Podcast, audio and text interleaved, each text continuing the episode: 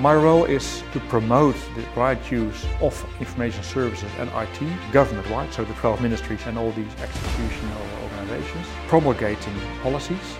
And the last one is the coordination part. I need to coordinate how they comply or adhere to these policies. My personal mission is to have people develop themselves and let people shine. Ask for forgiveness and not for permission. That's my, that's my slogan. You should be a leader you want to follow yourself. That's my goal, my personal goal. So I try to lead by example, by showing them what I do, and if that's the right thing, um, then they will follow.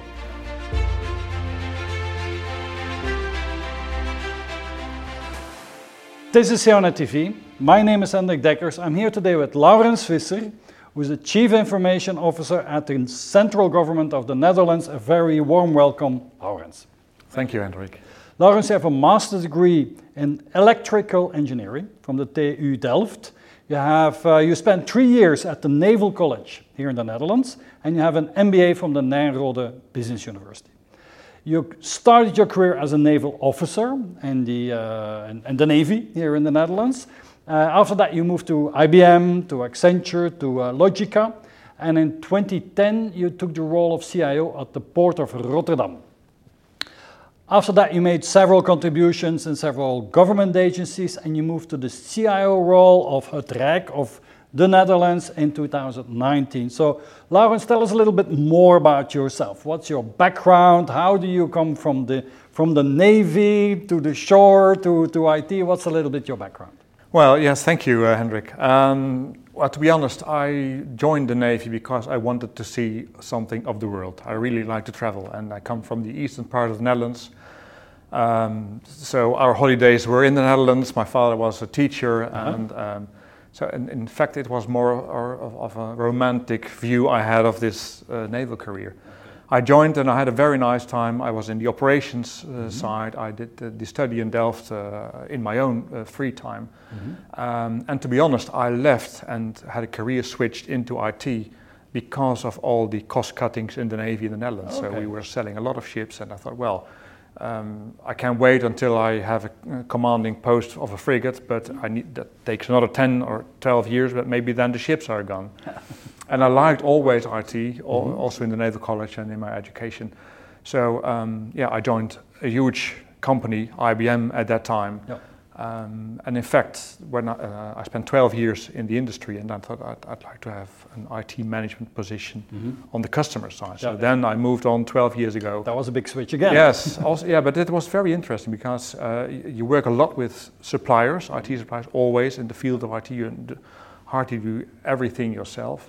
Um, so my the main line in my career in the IT was outsourcing. I was I, I, IT outsourcing, was project manager, program manager, transition manager also commercially responsible for IT outsourcing. And at the Port of Rotterdam, we had a lot of outsourcing partners. Yeah. So it was a pretty small CIO position, but a very important and complicated IT landscape. So yeah. it was for, for, me a very good start to join this. Um, and then later on, I moved uh, to five years to the prison services mm-hmm. as a CIO. Also a very interesting execution organization of the Ministry of Justice mm-hmm.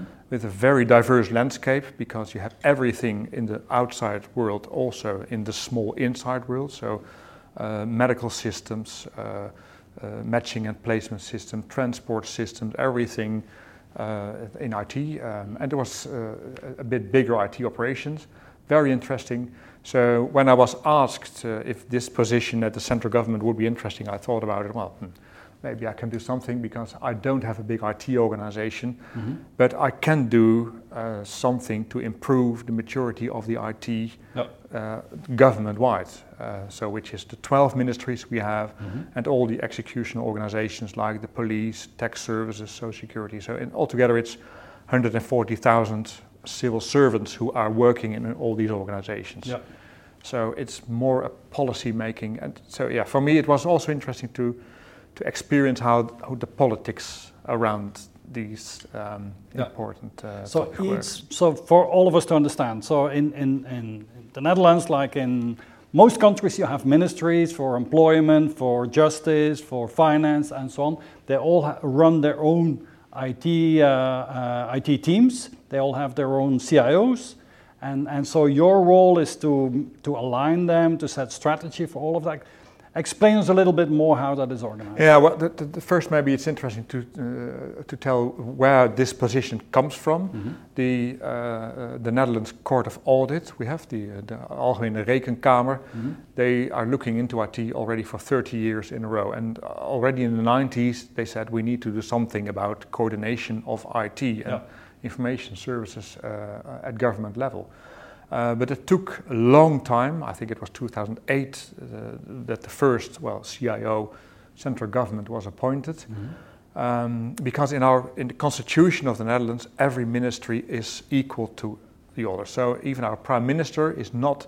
He is heading the cabinet, but he's not directing. He has not a um, uh, a governance uh, uh, line uh-huh. to the other ministers. Okay. That's that's the way in the Netherlands how it works. So you're correct that every ministry has its own IT policy, its own IT plan, its own IT operations, but we do have a lot of shared service centers yep. who are servicing more ministries. Mm-hmm. So my role is it's threefold. Um, the first is to promote the, the, the right use of information services and IT mm-hmm. uh, government-wide, so the 12 ministries and all these executional organizations. Um, I do that uh, with, with a team of about 100 FTE mm-hmm. by promulgating um, policies. So I set uh, a vision, uh, um, policies like frameworks or guidelines yep. on IT so that we do more or less things in the same manner, yep. Uh, like the same controls, for instance.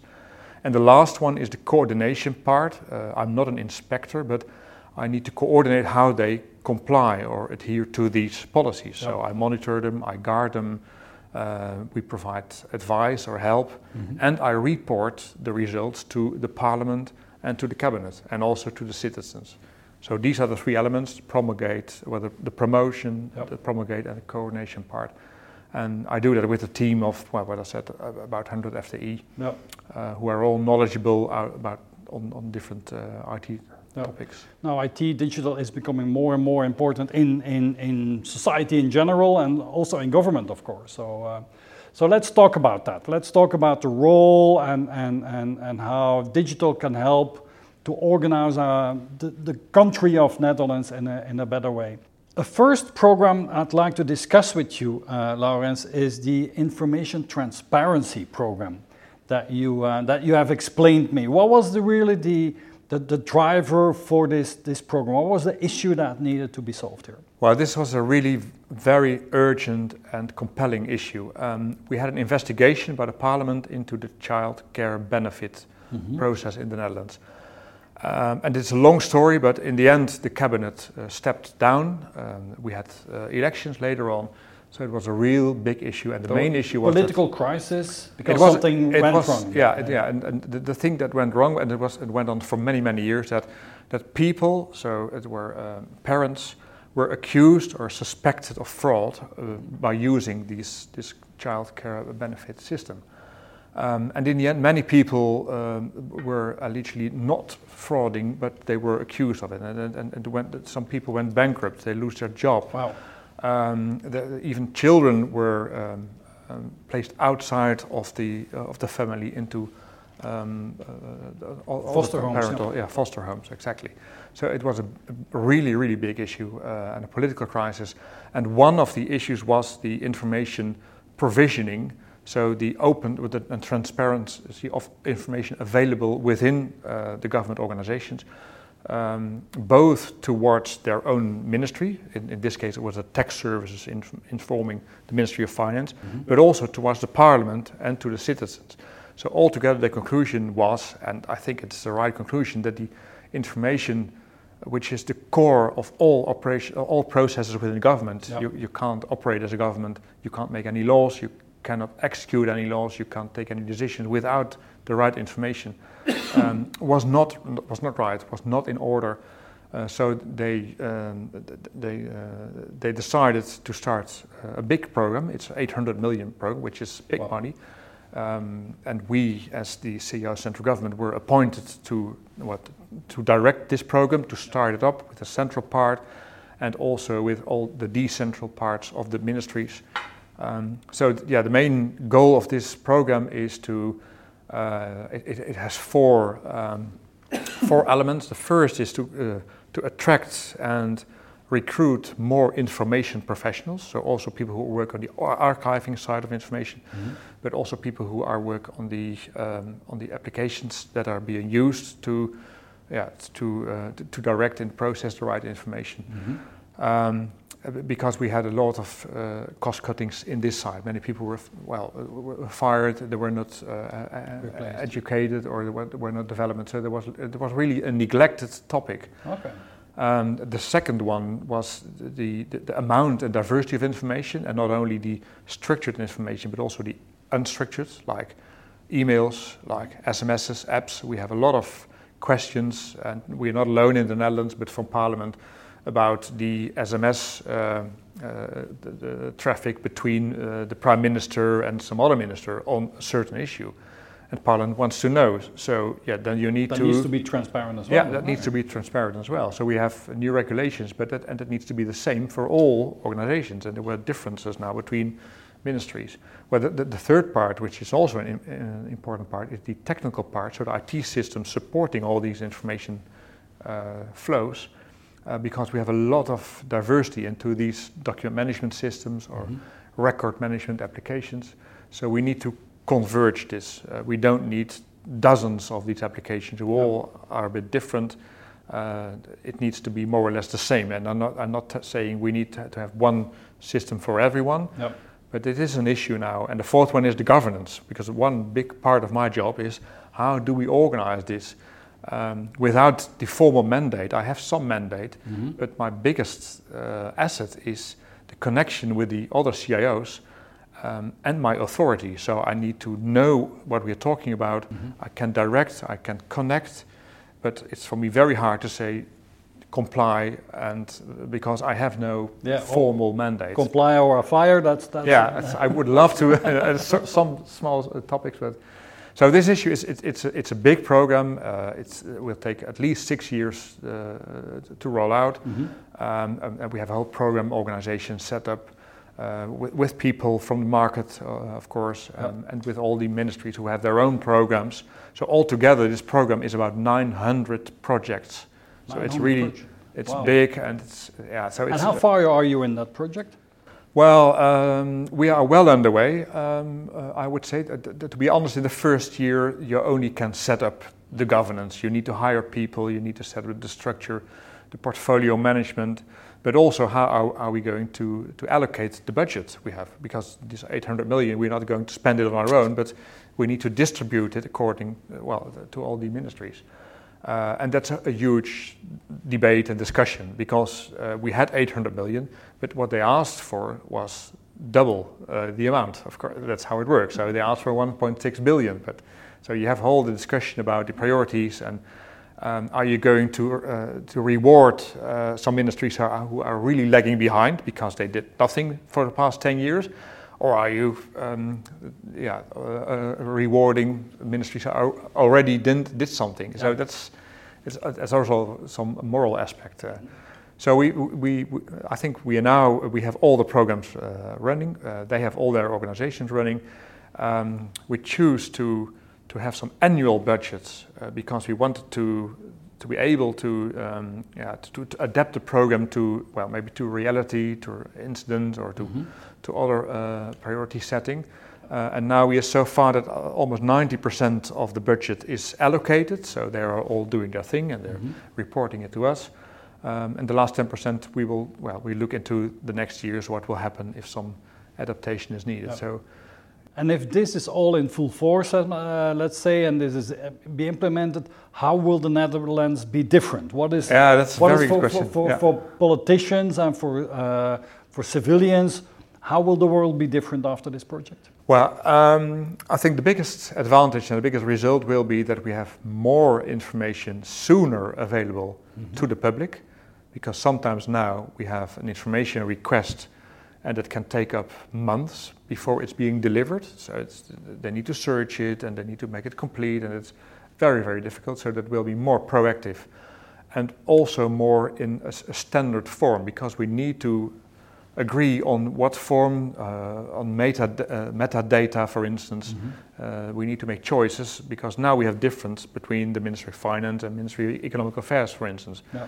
And we need to close this gap because we are one government and we need to have the same approach uh, towards the same. Um, so there will be a lot more information available. And I know that this is a request also from journalists, investigative journalists, or Parliament so that will be the main effect, and I think that will also build, because that's my main, my main purpose, in building trust again, because there was a lack of trust, especially after this political crisis.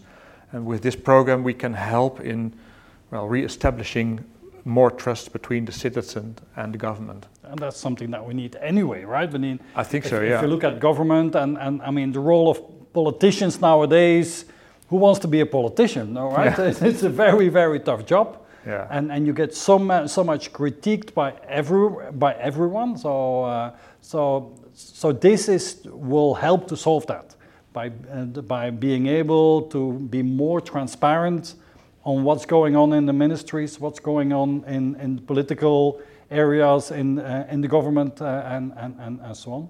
So that's super important, right? Yeah, what, what you see, we come from an era where of course, we informed Parliament with a lot, but th these were the final products. And Parliament is also interested in how the decision making process went.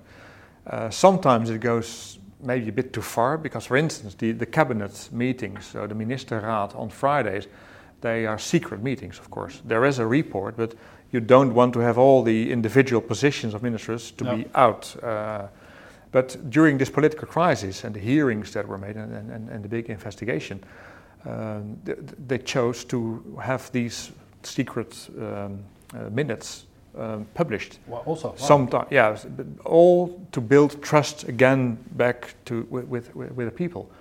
Um, so it's it's becoming more complicated, and we look also to, into other countries uh, mm-hmm. like Denmark and like Finland because they have they are I think in this matter. Uh, more advanced than we. Yep. Um, we are, I don't say we are really lagging behind, but, but because of the diversity we have in organizations uh, in government, um, yeah, we need to agree on how we are going to do this because it needs to be the same way for every ministry and for every um, uh, execution organization. Okay.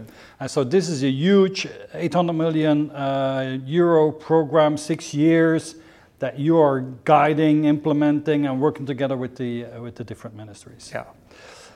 Let's talk about another, uh, I think, very important uh, program that you've been working on, um, and that is the, um, the IT strategy for the Netherlands that you have put on paper and, and, and that you're now working with the ministries to, to implement that and so on.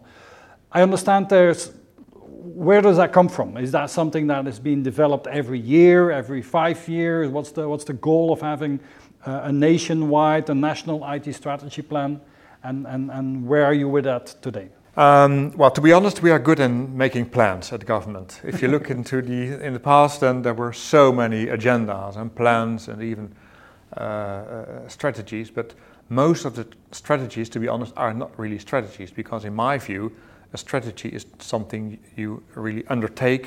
You have money, you have budget, you have resources to to yeah to make it happen. That's yep. what you do with a strategy. But in many cases, strategies within government are just documents on priorities on things that should happen, but there is no money behind it. Yeah. Uh, that's where, so I, uh, from my background, I really want to to make a difference. I'm, I do not want to make just a document. Mm-hmm. I really want to make a difference in having the better IT, yeah. better IT maturity of the CIOs and CIO offices, and also the CTOs and the shared service centers. So. Um, in fact, this IT strategy, there was of course an agenda. The, the, my predecessor, of course, they did many good jobs and they uh, they had a program uh, with four themes. But when I was three months in office um, and I had my presentation on what I what my observations were, yep. I thought whether I, these eight topics which are really really important, and then together with all the CIOs because it's really it's not that I invented this splendid isolation with my with my my teams because it, it needs to be a, a common strategy. Yep. So together with all the CIOs and altogether I have the CIO council with um, with 18 people, so 12 from the ministries mm-hmm. and six big organizations like UWV, tax services, so social security services, tax services, police, um, and, and, and a few others. uh, because that's where the big IT spend, in fact, is. Um, and then we drafted up this IT strategy with the 10 themes, uh, and, and, it's many of the themes are, are, I think are not very new, mm-hmm. but they are really important. For instance, the sustainable IT landscape. We have a huge legacy issue in the Netherlands. Mm-hmm. I think many organizations and many governments have yep. it. Um, but if you count, um, I think that the, the, the, estimates are between 8 and 10 billion euros to fix this problem. And it has, has not much political interest because everything works. And yep. uh, well, you also have people uh, and who say, well, if something works, don't touch it anymore. But you can't because you need to update your operating systems, your hardware, your, your network, everything is, is changing. Yep. We need to uh, to more adapt to the cloud, for instance. So one of the main uh, things uh, is, and I think it's really an achievement, we had a cloud policy from 2011 in the Netherlands, which said, well, we are not really using the cloud because it's unsafe. And this Friday, in fact, well, well we have this interview now, but in the Ministry uh, Council, the Cabinet, they will um, uh, approve and uh, the new cloud policy, which is really my job together with the CIOs. Okay. So uh, these 10 themes, which go from IT security to IT skills, in fact, uh, also the, the, the, to hire and, and, recruit the right IT people, because we have 3,000 um, vacancies within the IT vacancies within uh, the central government. Um, it's all in this IT strategy. Yep. So the strategy alone is, I think, a very big achievement because we did it together. It's also been approved in the ministry uh, uh, by the cabinet. It has been sent to the parliament. And now we are in the execution of this um, okay. IT strategy. So we set priorities. Um, every theme is being sponsored by one of or two of the CIOs. So they adapted, uh, adopted, I must say, mm-hmm. Um, a theme like the transparency and insight, which is a separate uh, theme, is being adopted by the CIO of the uh, Ministry of Infrastructure.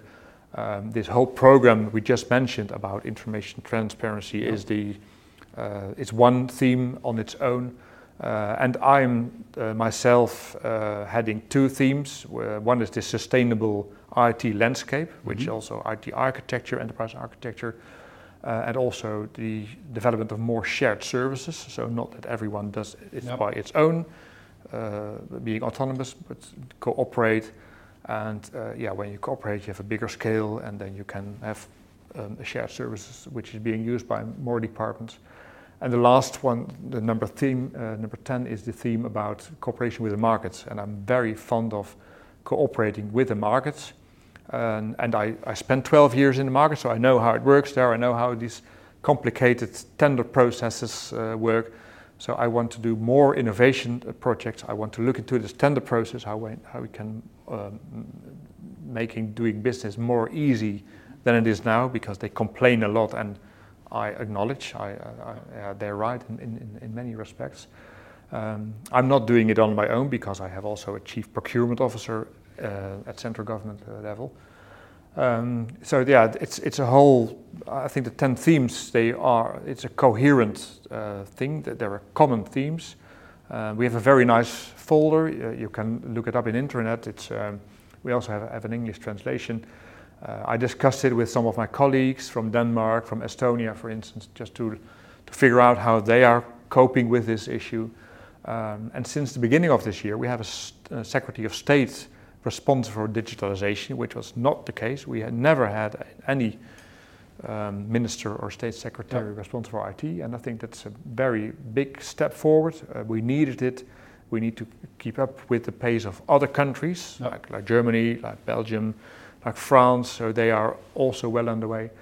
Um, so it's becoming more political, and that is also good for me because it helps me. It gives a bit, little bit of a push from the political side because it's, if it's not political interesting, then yeah. many times people will tend to neglect it, yeah. and then you can have a new political crisis in a couple of years on another issue. Yeah. Uh, so creating this this strategy, this plan that has support from politics, where there's even a, a state secretary, a, a, a minister uh, for digital now in the Netherlands. And then aligning the 18 most important CIOs of the government around that plan, that's already a big achieve, achievement as such, I can, uh, I can imagine. So let's dive into uh, a couple of these uh, teams. Um, you talked about legacy and being sustainability legacy, and that that is in, not only here but in, in many government, many uh, other organizations as well, a, a, a, big big problem. What's the what's the, the, the common vision to address this technical debt, the, this this legacy that you have in your organization? What's the approach, the, the strategy to solve that or to manage that, to live with that? How, how do you approach that? Um, well, I think there are uh, some different approaches. One to mention, uh, and I think that's that's a really important thing that also came out of the interviews I had with all these CIOs in drafting this plan or this this strategy, is that we need to have some, well, you could say enterprise architecture approach. Okay. Because on architectural side, and that's where, in fact, every IT uh, starts. That what is what is your landscape? How does it fit? Uh, what is your policy towards cloud? So I, I, already mentioned cloud and the new cloud policy because I think there is a part of solution in cloud. Cloud is so mature nowadays and we can really use it. Mm-hmm. And that doesn't mean that we transfer all IT operations, including all uh, personnel data, uh, in, into the public cloud. But there are so many hybrid cloud solutions. You can develop into the cloud, you can test into the cloud, you can accept and you can even have your own data uh, uh, in, in your own uh, on premises. So we need to use this as part of the solution, mm-hmm. but um, it started with this architectural view. So we we are we have an architectural board.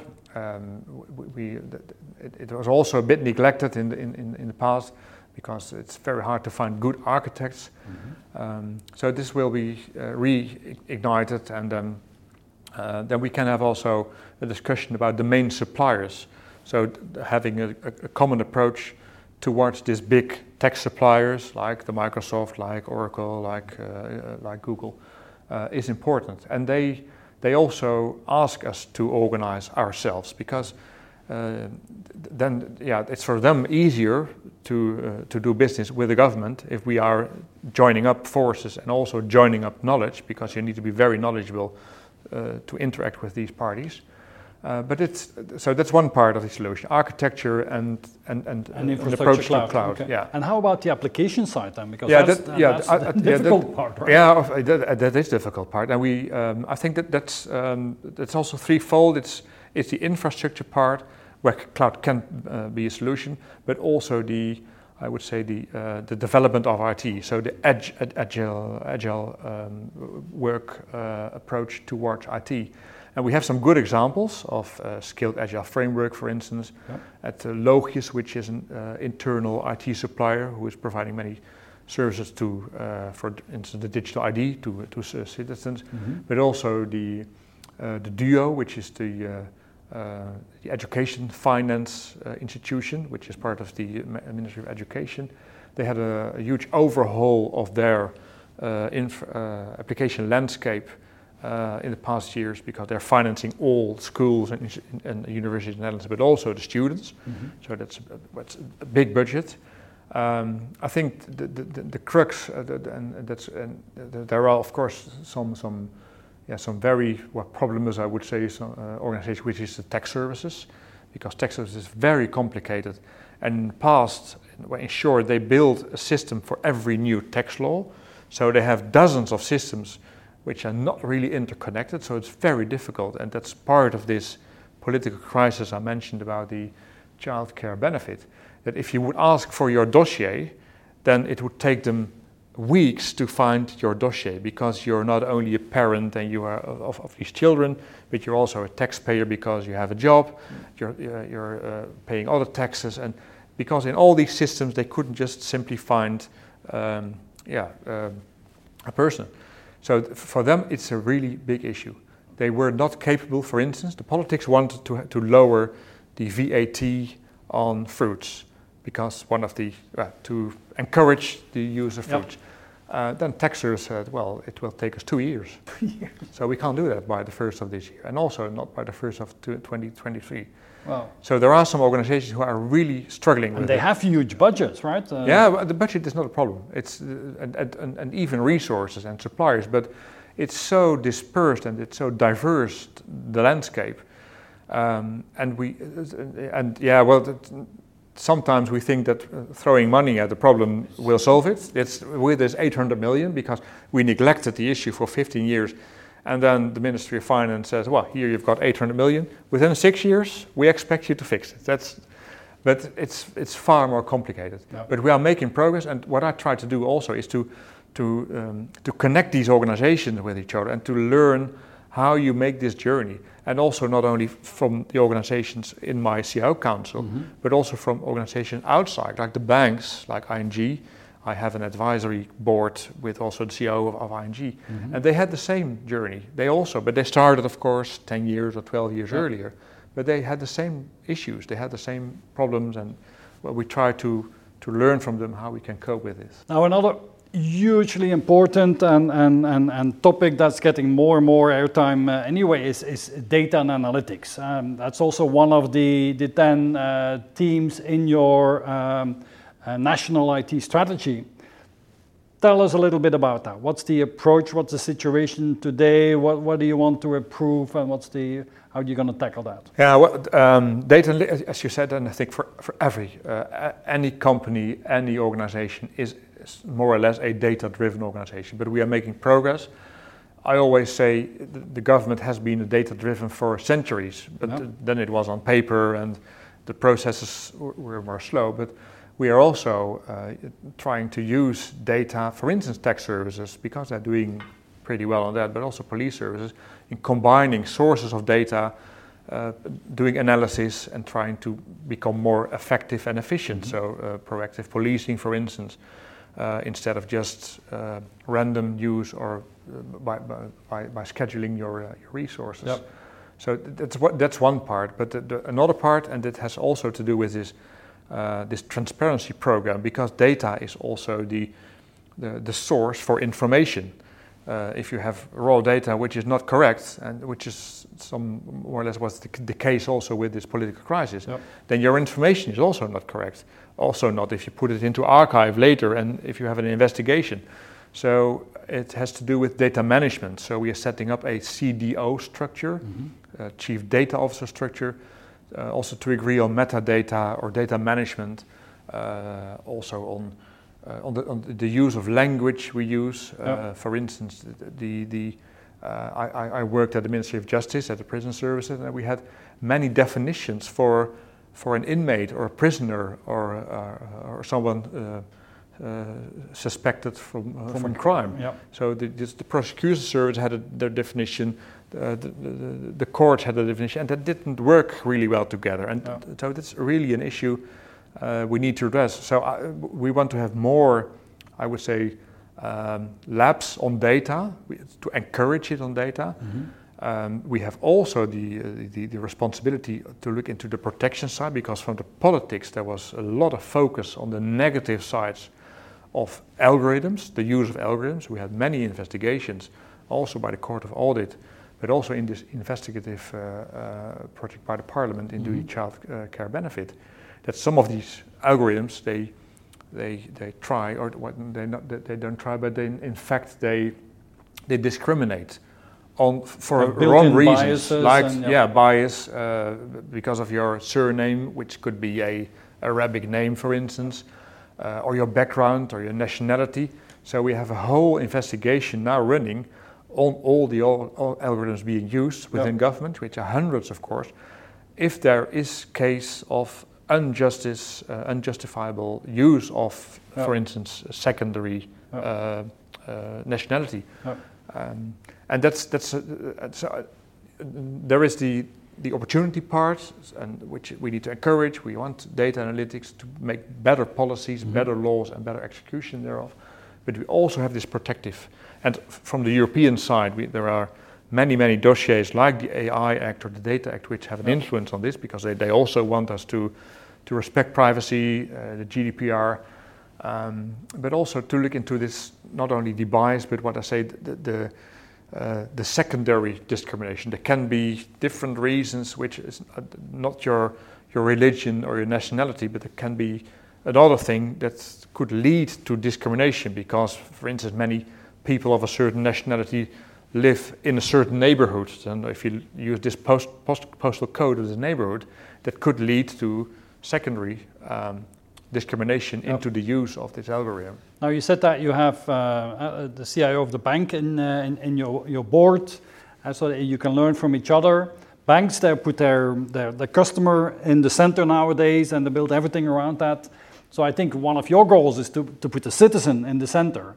And, and on data level, does that mean that you can envision that there's one central data lake that brings information together from justice, from tax, from police, from, from health, from medical, so that you have a total view of, of the citizen and that he can uh, this access is, to his This is a very political uh, topic because maybe from a customer perspective, like commercial, like chief commercial officers who have, they want this mm-hmm. profile of their customers as much as possible.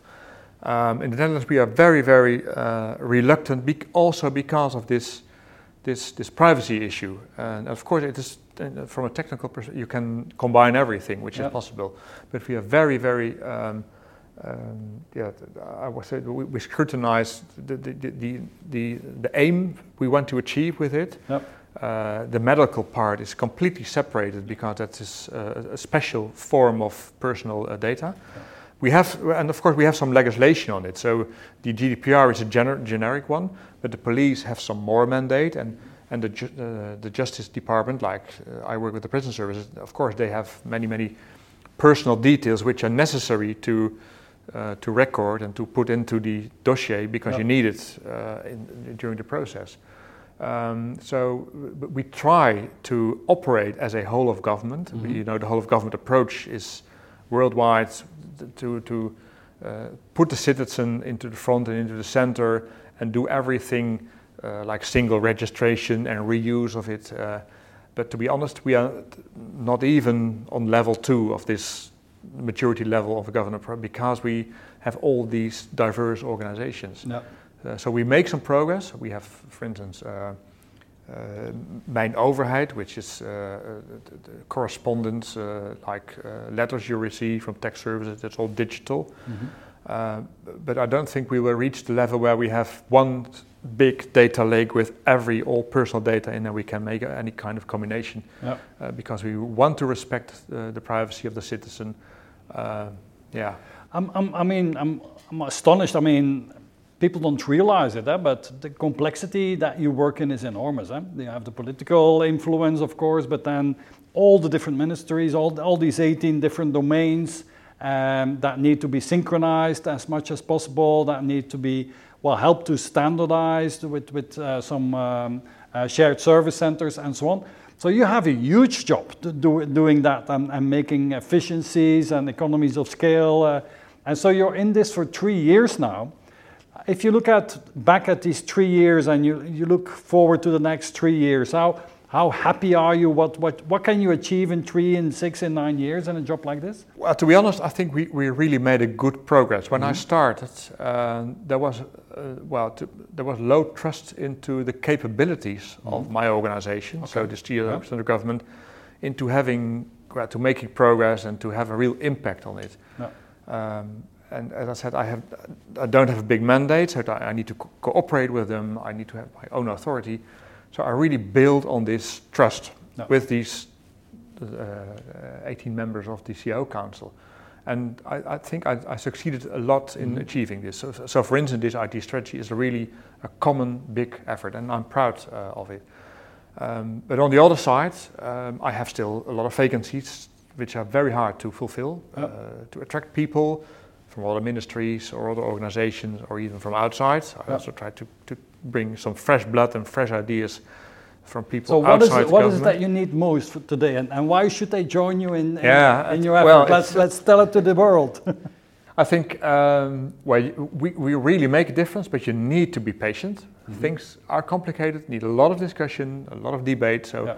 don't expect that you reach something within a couple of months. And that's, that's something I learned at the prison services working within government organizations is a lot of discussion, a lot of information, and even if you put it on paper and you agree on it, then uh, I always say the, the impact you make is not only the content and the process and organization, but it's also the behavior of people. Yeah. So if people don't behave like it, then everything can be okay on paper, but you don't reach anything. Uh, so you need to like that. You need to, and also you need to like a bit the the the, um, the diversity in, in, operations. Sometimes we have uh, an, an, all of a sudden uh, a debate because there were SMSs uh, exchanged between the prime minister and some other person, and that came into the press, and then the parliament wants a debate, and then uh, all of a sudden I myself and some people are sitting next to the state secretary in parliament, uh, and there is a debate for four hours maybe, and we need to answer questions, and you need to uh, yeah, to get a bit fun out of this because yep. sometimes it's nah, not, not the most important topic but it is in the newspaper, it's on the news, and that's that's one thing. And the other thing, I, um, I my personal, my, my professional ambition is to, to, to, to get a higher level of the IT maturity government-wise, but my personal mission, uh, also in my previous jobs, is to to have people um, develop themselves and um, and let people shine. In fact, and that's what I do with my organization. So I give them um, uh, a mandate. I ask for their initiative. I don't stick to your role description. If there is an issue, if there's a, if there's a problem, if you see an opportunity, go for it. Ask for forgiveness and not for permission. That's my that's my slogan. Um, and I try to empower them, but I also expect them to take ownership. And that's a, a thing that, which is a bit difficult in a mm-hmm. political organization, because taking ownership makes you also a bit vulnerable. And we are not a polit- well, we are uh, civil servants, and we work for political people, so for these ministers, and, and, and they are responsible in the political sense, but we have a professional yep. responsibility, and I want my people to take responsibility and to take ownership for their topics, for their dossiers. Uh, and sometimes that's a bit tricky because I think, hmm, if I take ownership, it makes me a bit vulnerable, and if my plan is not accepted by, for instance, the state secretary, then my head goes off. But trust me, no one's head goes off in the I've I've never seen it. Uh, okay. Now you touched upon the uh, the topic of skills, uh, IT skills in government in general, but here in, in what do you say, 3,000, 7,000 people uh, vacancies for for IT mm -hmm. people here in in the, in, in the Dutch government. That's, I mean, that's enormous. That's a problem you cannot solve. That's, that's insolvable with, with the current uh, situation. I can imagine, oh, unless you're recruiting international, or what's, what's, what's for you the, the, the, the different, because it's, it's, it's not one solution that will, that will uh, solve this. What are the elements that can help you to solve this big skills, uh, IT skills gap that you have here? Well, it is really a big issue, especially in this market, and mm-hmm. especially in the Netherlands. Uh, and if you look at the people we that come from university and, and high school on, on, on technical levels, it's it's there are too few. Mm-hmm. So even from the the people who are starting uh, to work, um, there are not enough people uh, graduating. Um, it's the same issue with the in the industry. Um, so we have traineeships. We have, of course, recruitment campaigns. Sometimes we we are uh, competing with each other. So tax services competing with Rijkswaterstaat, with the infrastructure service, which is also a bad thing. Um, so if, if, you ask me, we are looking into um, uh, into this topic because it's one of the themes in the IT strategy as well. So of course we are continuing these programs. Mm-hmm. Uh, these programs. Um, but we also are looking into uh, hiring people not only based on their CV, so on their, their background and their education, but more on the competencies. No. When I joined IBM 24 years ago, I was one of the few who had a technical background. I had a, uh, this electrical engineering uh, uh, master, uh, but they had a, um, a requirement. I think it was for 800 FTE per year, so they had a huge demand. Uh, but what they, how they did it, they had a very good assessment. So there was an assessment. I think it took one day, and even people who did uh, history or social geography, they could fit into a job, and they passed this uh, uh this test, this assessment, and then they could get a job. And I think that would be uh, then you have a, a, bigger lake where you can fish from. Um, And another one, but that's my personal thing. Uh, that's not an official policy. I think we need to use more the people, the migrants who come from outside in the Netherlands, because well, I think it's the same in Belgium. We have a lot of migrants who are into the, the process, and during this process, they are not allowed to work, so they wait for years sometimes. Of course, there are people who are very well Yeah, educated and and skilled, yeah. and of course they need to learn Dutch because Yeah. in, uh, within the government everything is in Dutch. But I think that there are many people who are who are who want this, who have the ambition, who are skilled. Uh, so that could lead to another. Um, Yeah. yeah. And another thing is, um, and that's not official in this in this theme, if we automate more and we use more of uh, with the outsourcing and cloud, then we can yeah then we have less demand of own people who are doing doing our own IT, and that's also something because it's the pro- the, the problem is getting worse because we have a lot of people in their 40s or 50s. Mhm. So in the next 10 years, many people will retire. And if we don't have new recruitment, then Yep. yeah, the, it will Now- get worse. Uh, you mentioned automation and, and, and software robots and, and, and, uh, robotic process automation is, is, is quite a very interesting uh, development uh, over the last years. And some people even say that 30 to 40% of back office administrative tasks could be completely automated. What, what's, what's your vision and, and, and uh, on, on, on, on these next uh, generation of automation tools? And are you promoting the use of that internally within IT, within the administrations themselves? Yeah, especially on the administ- administrative side, like purchasing, and so we Mm-hmm. have uh, RPA, uh, so robotic process uh, automation uh, pilots running, and some organizations are really doing well. Um, on the application side, as you mentioned, we have this huge legacy issue, so that automation will be more on the side of virtualization. I, can, I think we can do a lot more on that, also on shared services. But we shouldn't forget that uh, we always need to, to serve the citizen in other ways than automation. So although we, we, we have a focus on, well, I would say on digital services, on digital portals towards the citizen, they always need to be able, when, they, when the citizen is not digitally skilled, to go to an office, uh, uh, the municipality or the library, Yep. or to get assistance. Uh, and that's something we have an obligation to serve all citizens, regardless their age, their background, their uh, IT skills. Yep. Uh, so we always will need to serve, and even if it's a very small portion of the uh, society, then we need to serve them. Okay. So it's it's more difficult than like a web shop that says I only have a web shop. Yeah. You only can buy stuff via the portal because we don't have uh, a shop of bricks. Yeah.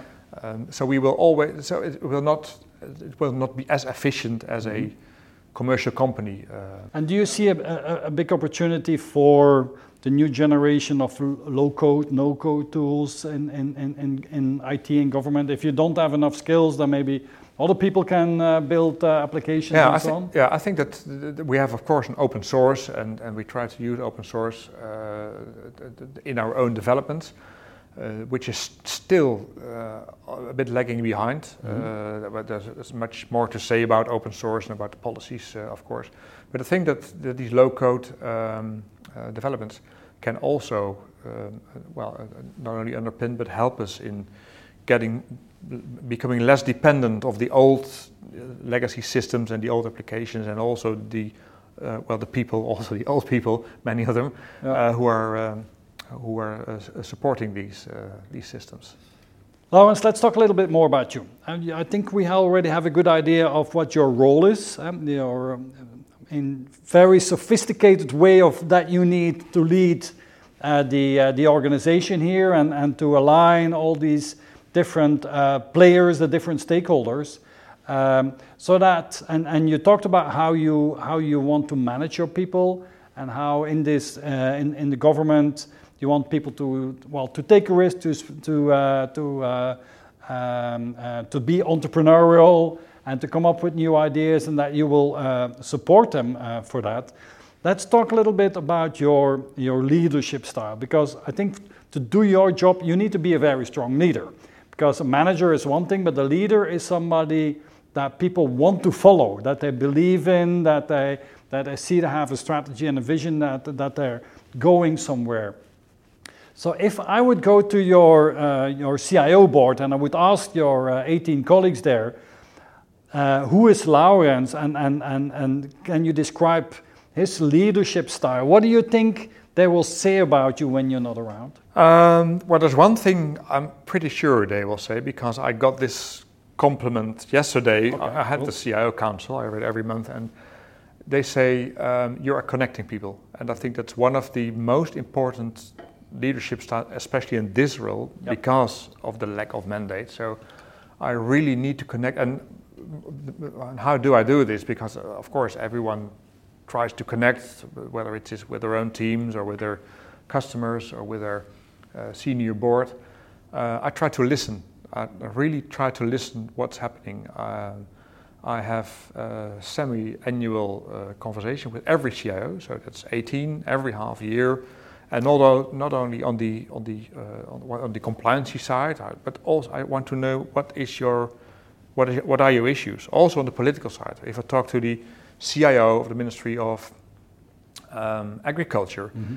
Then of course they are busy with all well the, the, the farmers' protests and the nitrogen uh, crisis and so on, and that gives me a bit of a feeling on how the atmosphere is there and, and, and, the, and the context where they are operating. So that's my way of connecting with them. And because, uh, well, and, and I don't well, want to be uh, um, too too proud, but I know how they work because I've been a CIO in the operation myself. I've worked in several CIO positions, uh, and that gives me a bit of authority. So the, what I ask them and what I uh, tell them and what I try to explain is well, it's trustworthy because I have this background, and not only myself but also my people. Um, and I always, and that's something I, I, I learned from the Navy. Uh, you should be a leader you want to follow yourself. If that's that's my goal, my personal development goal. So I try to lead by example mm-hmm. by showing them what I do, and if that's the right thing, um, then they will follow. Yep. Um, and, and, and I have a complicated role, as you said, because I'm not only well, well leading the CIO Council, but I also a bit of a buffer between all the CIOs and this political side, this state secretary and this, this parliament. So they can ask something, but if we think, wow, this is a really bad idea, then I, I of course, I try to influence and make it more feasible, uh, for instance. And I feel that responsibility very uh, heavy on me um, because yeah they need to trust me in fulfilling this role, uh, role. and they, they, and if and they see me taking this seriously then they also want to not only follow me but also want to support me in fulfilling this role. Okay. Let's talk about the typical role of a CIO in government because you know all of them now and, and you've been the CIO in a, in a government organization private and or well, Port of Amsterdam, or uh, Port of Rotterdam was also a kind of a, uh, it's not a commercial organization, it's kind of semi-government, I can imagine a bit. So uh, uh the role of a CIO in governance, in government, how has that changed? How is that changing? If you look back 10 years ago, what was the typical role? What was the function of the CIO back then? How do you see it today? How do you see the, the, the, the best ones acting today, and how do you see this role evolving? Where's the, where's the future of the CIO in government? Well, yeah, that's, well, a couple of questions. Um, if you look 10 years back, then it was a completely different world. There was a CIO appointed at every ministry because of these reports of the, the, the Council of, uh, of Audit, mm-hmm. and my role was created uh, in 2008 um, but it was merely a role. So what all the ministries did, they said, well, we just appoint you, you're now the CIO. So on paper, it was fixed. Uh-huh. But many of these people were not knowledgeable about IT. Okay. Uh, they sometimes they didn't have access or were not part of the uh, executive board of a ministry. Um, uh, they had all kind of different roles connected to it, on finance or housing or, yeah. or, or facilities, uh, a bit like um, and I think the biggest uh, aspect of the role was a compliance. So they tried to get control on the IT projects, but we had failed IT projects. They were prominent into parliament and also in, into the news. Uh, so we had an investigation, which is the, the Commissie. Uh, it was uh, eight years ago. I also um, was was an advisor to this uh, to this commission, and they had a report. So they want to have more control on the execution of IT project because they say, well, it's all spilled money if you have an IT project and uh, by the end it's twice or three times the budget, which often happened uh, and I think still happens. So it was merely on the control side and on the compliance side, and not by, by definition people who were knowledgeable. If you look now, I am part of most of the selection committees of these CIOs. So I'm part of the, yeah, when new people come to uh, uh, for a job, um, and my I only thing I look into their background is are these people a bit knowledgeable? Do they have some experience? Uh, it doesn't need to be government experience uh, in the first place. It could also be some other political environment like Shell or ING. These yeah. are also highly political organizations. Um, and if I look now, they have more responsibility. They have their own CIO system because, like uh, the Ministry of Defense, they have one CIO, but they have all these like uh, Army, uh, Air Force, uh, Navy. So they have now their own system structure. of yeah their own structure. Uh, that's a better word of uh, of CIOs. So they're really more knowledgeable. They have more um, also a, a, better position into their ministries. Yep. Um, and they, they, well, they know more about the state, the maturity state of their IT yep. the, the, the, in, in terms of reports and also this information provisioning. Uh, there was hardly any uh, view of how good or, or how bad the yep. IT landscape was. It was on finance, like most governments are really, well, they are reporting their finance and they're justifying their finance once a year. We are also doing this to Parliament but of course, money is important, but I think it's even more important how it actually works, if it's functional, if a law works, if the citizen uh, are, are feeling or receiving any public value, that's because that's what we deliver in the broader sense uh, towards society. So it has really evolved, and if you look into the future, my dream is that it will even more converge, that there are less differences in the positions of CIOs, uh, although there will be still be because some big organizations like the Ministry of Social Affairs, it's a pretty small ministry, but they have some huge, like the Social Security Services (UWV) and the SVB, which are huge execution uh, organizations, uh, and they have their own IT, of course. Yep. But I, I, so both the profile, but also the responsibility uh, and the mandate um, in my view, it should be encouraged. Yep. Uh, and being more important, being taken seriously by all the director generals of all the policies uh, fields within the ministries, and even more my ambition, but that's not typical to the CIO role, that there will be more interest and more knowledge into Parliament.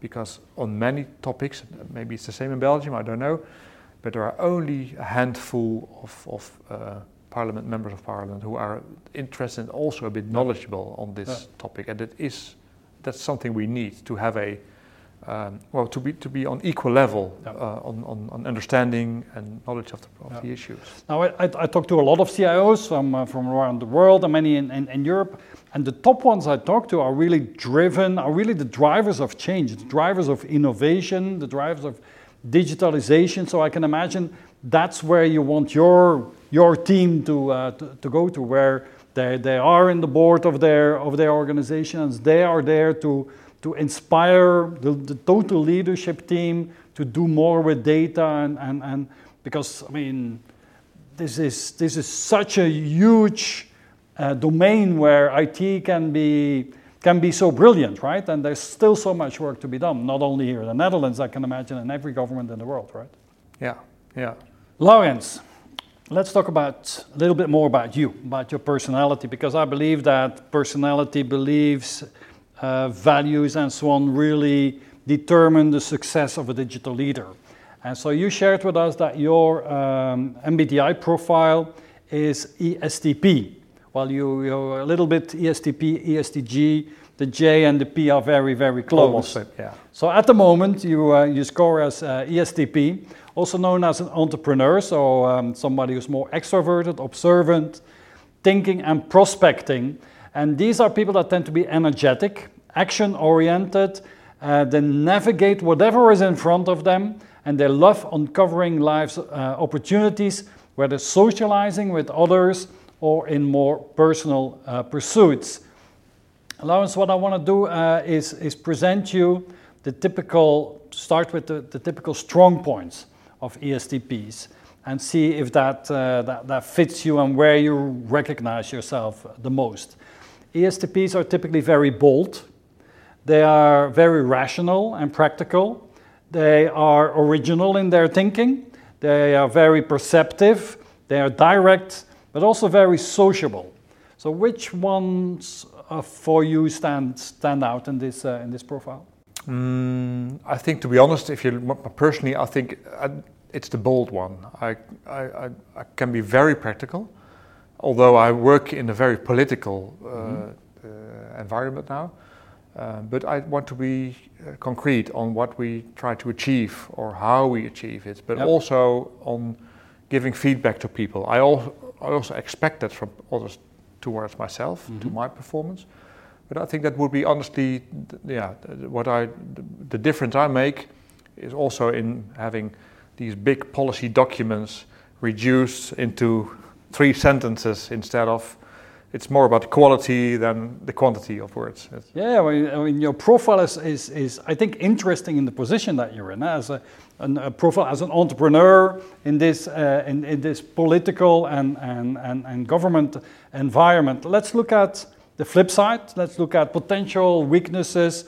Let's call them development areas for people with your um, personality people, uh, ESTPs, they can be uh, insensitive, they can be impatient, they can be risk prone, they can be unstructured, uh, sometimes they miss the bigger picture, and they can be uh, defiant and they don't want to be boxed in. Um, which one of these do you recognize, and which one of these was really your personal development area that you have uh, um, worked most on? I think two of them, and I did an assessment before I joined this role as well. So the interesting, I think the, the, the, the most prominent one was the risk prone.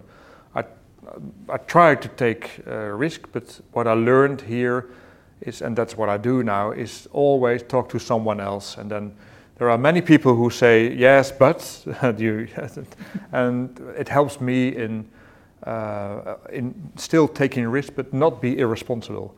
And in this environment um, because this is a very risk adverse environment, especially imagine, yeah. on the political side. But I try to really make things happen.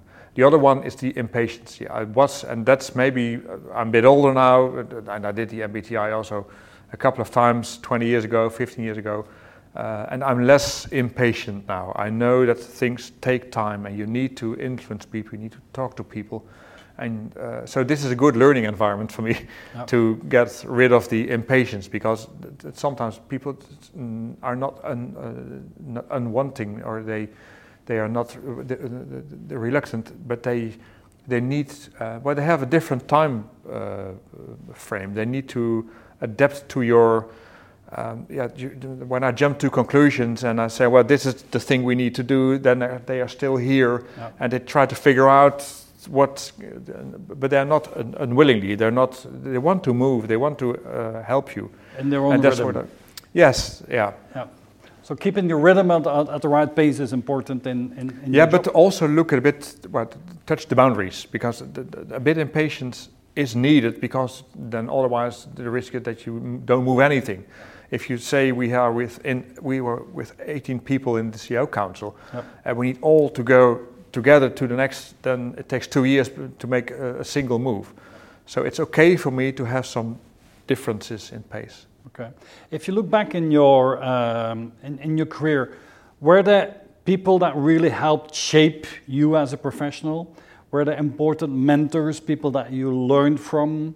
Are there one or two that come to mind? And, and can you explain what you learned from them? Yeah, um, I think I learned a lot uh, especially in IBM, I, IBM because the, the, IBM is so different when you compare it to the Navy, and I was in the operations. Uh-huh. Then you are in a profit and loss company, and I felt so responsible for my few contracts, which in the early days I think I had was a responsibility of five million euros, and, and, and compared to the hundred billion euros of revenue, it was nothing. But I felt very responsible, so I learned a lot from some salespeople there, the, the commercial side it's very interesting. That's the reason I started this MBA was because I wanted to know more about the marketing side. And uh, many things we are doing, we are selling our ideas. We try to influence. It's some kind of marketing. Yeah. Uh, uh, so I learned a lot of, of people um, w- within IBM, but also I learned a lot about leadership from some leaders, some within IBM, but also uh, at, at the Port of Rotterdam at, at my time, who um, who really walked the talk and were showing this this example. Yeah. Um, I really hate. I'm, I'm, I have a very good feeling that comes from my father for for well, for justification and and respect of people. And if you have management who are spending a lot of money on their own, but they say we need to cut costs th- towards the other organizations, then then there is no trust. And Yep. uh, and, and I understand there's no trust. So you need to to walk the talk. You also want your yeah your employees or your colleagues to follow. So IBM was an important learning school. What did you learn in the Navy?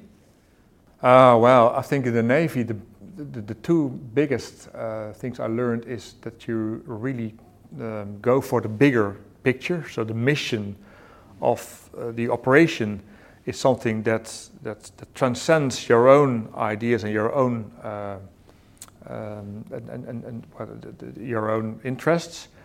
Um, and that's really something you learn in because you, you, you can go uh, onto a mission in, uh, abroad and you can even lose your life for your country. And that's something I never experienced again because in commercial companies, especially in sales, they have their own targets, they go for their own target, and of course they also go for the for the country targets or the, or the but it's much more independent and there are more competing Yep. in- instead of cooperating. So the cooperation and transcending your own interest, that's what I learned in the Navy. And of course, what I also mentioned is leading by example. A, good commanding officer, and I had very good, I also had very bad commanding officers, but the good commanding officer shows how you can operate, and these are the leaders you want to follow. No. These are leaders you even want to follow if you go into an operation, which could lead to fighting or yeah, uh, uh, other. Um, so that's um, yeah, I, I think that's, and I try to to take it with me and develop myself and um, and and and yeah, to to learn from the good examples Mhm. um, in Okay. my own history. Now you have, I I find a very fascinating uh, profile because you have this Navy background and then you have this commercial IBM and Accenture and, and, and, and yeah, the vendor background and then a CIO and now in government.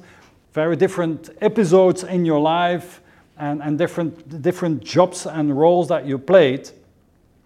Now, you have done a lot of different things. That's what I wanted to say. Um, and so you've, you've built great success and you've, um, in, in, in the different roles that you do, but we all make our failures. And so I'm coming to my, my favorite question of these interviews, and that if you look back at your, what is it, uh, 30 years career or so, um, or a little bit longer, what is the, for you, what was your most brilliant failure? And, and, and, and, and what did you learn from it? Um, I think the, the, the biggest failure, if if, um, if you mention, well, if you call it like that, is I think it is a project within the prison services I had, Okay. um, where I went on too long with a supplier before ending it, and this is uh, it's very interesting because uh, maybe it and well I can only speak for myself. I worked for vendors, so I knew how the supplier How would work, how Yep. they take it, and so I tried to change because it, it, it didn't went well, and we had to work with the supplier and also with their offshoring parties in, in other countries. Um, and well, uh, in, in fact, for ye- they pro- they overpromised a lot, and they didn't really deliver. And I really tried myself to to change the way of working into a more agile uh, way of working, to build trust. Because I said, I know your problem because I did the same jobs, but in the end, it's, we had to stop, and it went on too long. And I, in, in retrospect, I would say uh, I should have uh, decided this earlier. Yep. Because if it's really no go and you it, you have a lose lose situation both on the commercial side of the supplier, but also on the delivery side and on the internal side of your organization, then you should just quit. And that's yeah, uh, I know it's one of the the, the the aspects of why projects are failing because they continue too long. Uh, and I, there are, of course, marvelous examples. And I always thought, well, this is not going to happen to me. I also had projects, uh, even at the Port of Rotterdam, I stopped, um, and I stopped, I think, in time. But sometimes, yeah, you you, you believe you Yep. can fix it. You can believe you, and there were so many position changes also on the supplier side, and another project manager, another uh, director. But yeah, I think that this is this was also a learning point. But it was big money. It's taxpayers' money. So um, yeah, in retrospect, I should have taken this decision Yep. much earlier. So sometimes cutting your costs early and, and taking uh, difficult decisions Yeah, it, early it, it, it, also avoids in making a lot of Yep. losses in, in future. And then, of course, you need to start again. You need to uh, make a new business case again. But uh, uh, yeah, that can be the best decision to take. Now let's look at positive uh, things as well. So, and maybe also more in, in, in your personal life. If you look back, what is the what is one of the best things that has have ever happened to you, and and, and can you describe that? Um, I th- well, there are a couple of things, but the one I'm really proud of is that was at the port, port of Rotterdam. That this was the first agile project. It was uh, the, the, the, the, the management system for the harbour master, in fact, which was also an old legacy system. I Yeah. think it was 25 years old. Uh, and during my time, uh, we did this project in an agile way, which was pretty new to anyone, also to the harbour master, but also our internal IT. Uh, and uh, we, we managed to really phase out the old system, which was very, very nice. And the new system, it was adopted by all these uh, planners and all these uh, uh, people in the organization of the harbour master. So I'm really proud of that. Um, of that one, and I'm also very proud because I worked at commercial side, and I always said "Ah, I'm not a really commercial, uh, I'm a commercial guy, but I managed to have a good, a really good project. It was in Logica time with the UWV, with Social Security Services, and I managed to have a good contract, in my view, for all parties. So it was and a good contract for the for the client, but also with a reasonable profit margin and uh, with a, a good scope for uh, ourselves. And it, it took me a, a while because there was a lot, lot of pressure from internal, uh, in this case the UK, to have it signed by the end of the year. And Yeah. you know, then you need to, to lower your price. I said, I'm not going to do it. I signed it the 7th of February in the next year. But I, so I'm also really proud on that uh, achievement. Okay. You have a, a, a family of children, uh, Lourens. How old are they? Uh, I have twins, twin boys, two boys. They're 22 years old. 22 years old. And they're both students, so uh, And they're doing well. they're really doing well. Yes, I'm very They, proud. they're going to follow in your footsteps, and are they into IT? Uh, no, they're not going to, into my footsteps, uh, and, and also not becoming a military. I, I, I- I must say, I went to the Naval College and to the yeah. Army uh, College a couple of times just to introduce them, and one is really interested. He knows everything about Napoleon, for instance, all about his. But he, he's not going to do it. He will. I, I think he's uh, studying uh, law uh, in Leiden. Mhm. So either he will become an attorney or a, uh, or a lawyer or, Yeah.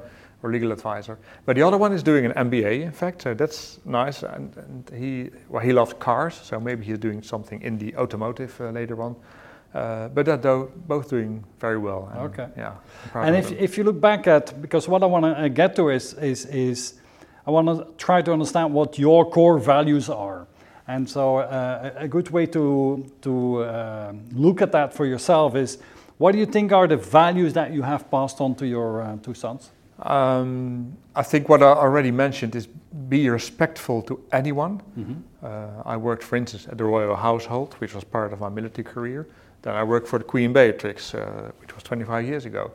Um, but you also have the cleaners who are doing their job and Mhm. the people at the, at, at the reception, and they are also contributing in their way to uh, the delivering value. So always be respectful to anyone, no matter what position, being it a billionaire, self-made entrepreneur, or um, someone behind a desk, uh, and uh, a civil a civil servant, for instance.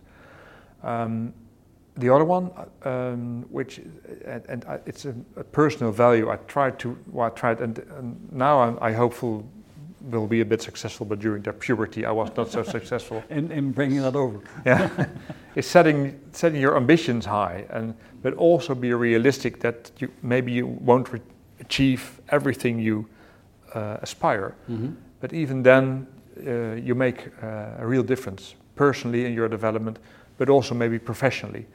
Um, and I always wanted to be the best in school, in sports, in the navy. And now sometimes I think, wow, why, why, why was that so difficult? But in the end, I think I always inspired others, uh, uh, other people. So really uh, set an ambition, and it can be anything. It can be also being uh, in, in uh, an artist or being a, uh, a volunteer in in society. It doesn't mean that you need to become rich or famous. Um, and the last one, I think that it has to do with this connection. If you respect people and you really try to to look behind their uh, uh, their drivers and their motivation, then you can well th- then you know it's it's similar to to know your client. Mm-hmm. If you know your client, then you are a better salesperson than if you just try to push something through. And that's the same with cooperation because you you, you, you yeah you, the most the biggest biggest things on earth are are achieved by both inspiration and, and, and ambition, but also with cooperation. You need other people to yep. uh, to achieve this, and um, so so the social part, and th- you mentioned th- this earlier. Uh, I am a social, uh, and I, I, I, think that uh, what I always say the the content, uh, no, the context is as ex- important as the content. Mm-hmm. So the context context of, of a project is so important to the to getting to the result or not, and not only the processes and all the deliverables and everything, but uh, you need to pay attention to the context. Who are these people? What is the, the atmosphere? Uh, is it hierarchical or is it or is it more flat? Um, mm-hmm. Can you really um, talk honestly to people, or do you be, do you need to be very diplomatic? Uh, all these aspects of of culture is uh, yep. is important. Lourens, I. Um you're, you're very driven, right? And you want results and, and, and, uh, and, and, and you get them as well. And, and you like to work with people and, and make them, help them to be successful. Um, but I know that people with your, typically with your profile, sometimes have difficulties to relax. So, so tell me, if outside of, of, of family, outside of, of, of your job, your passion here at work, what are your personal passions? Where do you, where do you relax? Um, well, I, I, do relax by sporting. I mm-hmm. I, um, uh, I cycle just as a, as a hobby. Uh, so I have a racing bike, and I, I love cycling. Uh, for me, it's much in the wind and the dunes, but um, uh, that makes me really uh, happy and relaxed. And another big passion is uh, classical music. I had the choice when I was 18 to go into the conservatory for piano and saxophone, or the navy, and well, I joined the navy. Um, so it, uh, it's a big hobby for me uh, to play piano, okay. uh, to listen to music, go to concerts, uh, read about it, about composers and famous pianists, and that's a completely different world. Um, and what do you like to play? Um, I play a lot of Bach, uh, Beethoven, Chopin, uh, of course, Mozart, well, all the famous classical okay. uh, composers. And um, yeah, I don't have much time, but uh, as a hobby, it's fine. I, I can enjoy it. Oh, and, and, you keep that to the family, or you? Yeah, yeah, yeah. It's uh, I used to when I was in the navy. I played uh, once uh, a small recital at the Naval Academy. I think wow. that was my finest moment uh, as a musician. but later on, it's just for my own pleasure, and that's uh, that's okay. Okay. Yeah. If there's one thing you need to select, um, uh, Lourens, because you you're clearly very gifted. Eh? You have many talents and experiences and, and so on and so on. If you have to select one, what would you say is your unique gift in life? Ooh, yeah, maybe, yeah, if I look back, maybe it's that I, I'm really a generalist. Mm-hmm. Um, and although I can go into details and I know to answer the right questions, but I have a broad interest in many things, and maybe this makes me, for this job, fit for the job because it is so complicated and complex, and you need to adapt and you need to be flexible. Um, but I, I wouldn't say, yeah, maybe I don't know if, if that's really a gift because most gifts are very specialist gifts on a certain topic, being very commercial or artistic or a painter or a musician. Um, uh, but this combination, I'm very associative, so I can talk about many topics and on, on, on many levels uh, maybe that's a gift. Maybe that's why I can be so successful in this job because I need to work on these different levels yep. um, with respect to all and not to be too obedient to one. I can work in a hierarchical organization like the royal household or the navy, but here, but my nature is very flat, Yep. Very not hierarchical. I really want to go for the issue or the content or the problem and work from that on, and not who is responsible for this and uh, Okay. which is. And you worked for the royal household. yeah, that was my last job in the navy. And what did you Uh, do there then? I was uh, uh, reporting into the Grand Master. Well, the royal household, you could say, is some kind of small ministry. Uh-huh. It's it's um, built um, like the design from Napoleon, because the Netherlands we were not a kingdom, but in 1815 we became a kingdom, and it's exactly uh, copied from the royal household as Napoleon. And we had a king first, Lodewijk Napoleon, the, the brother of. Uh, Mhm. so it's a military part and it's a civil part, and I worked as a uh, an officer for the civil part. So for the head, the, the, you could say the secretary general of the Mhm. household, which is the grand master, and I was some kind of personal assistant. So I worked on policies on on, on decorating, and I prepared uh, state visits into the Netherlands or or abroad. So it was also very, yeah. Um, Different role, but this was the role where I also became an IT operator. So I, together with a colleague, we introduced IT into In The Royal Palace, family, okay, yeah. in the royal palace. so okay. uh, email and uh, IT network. I was a network um, uh, administrator, and uh, okay, very cool. yeah. And you're, st- you're still a royalist then? Um, well, uh, to be honest, I also know the, the well. The, the, uh, of course, I, I, I- held them in in uh, high esteem, and I respect them for the good things they work.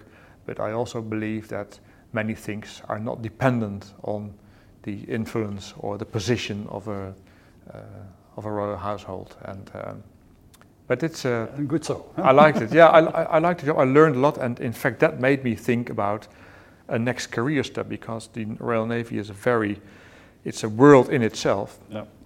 Uh, and there, I managed. I, I work with other people from uh, foreign affairs, for instance. Uh, and then I thought, well, I have this degree in uh, TU Delft. I like IT. I see these these cost cuttings in the in the military because it was all after the Cold War and Yeah. where every country was um, c- cutting their uh, IT spend or their spend on uh, on defense. So that made me decide, Time for a change. yeah, time for Okay. a change. Yeah. Last question for, uh, for today, Lourens, and thank you so much for, uh, for your time. Is um, these interviews are being watched by many people around the world, but also by young, dynamic, ambitious professionals that want to build a career as a, as a top CIO.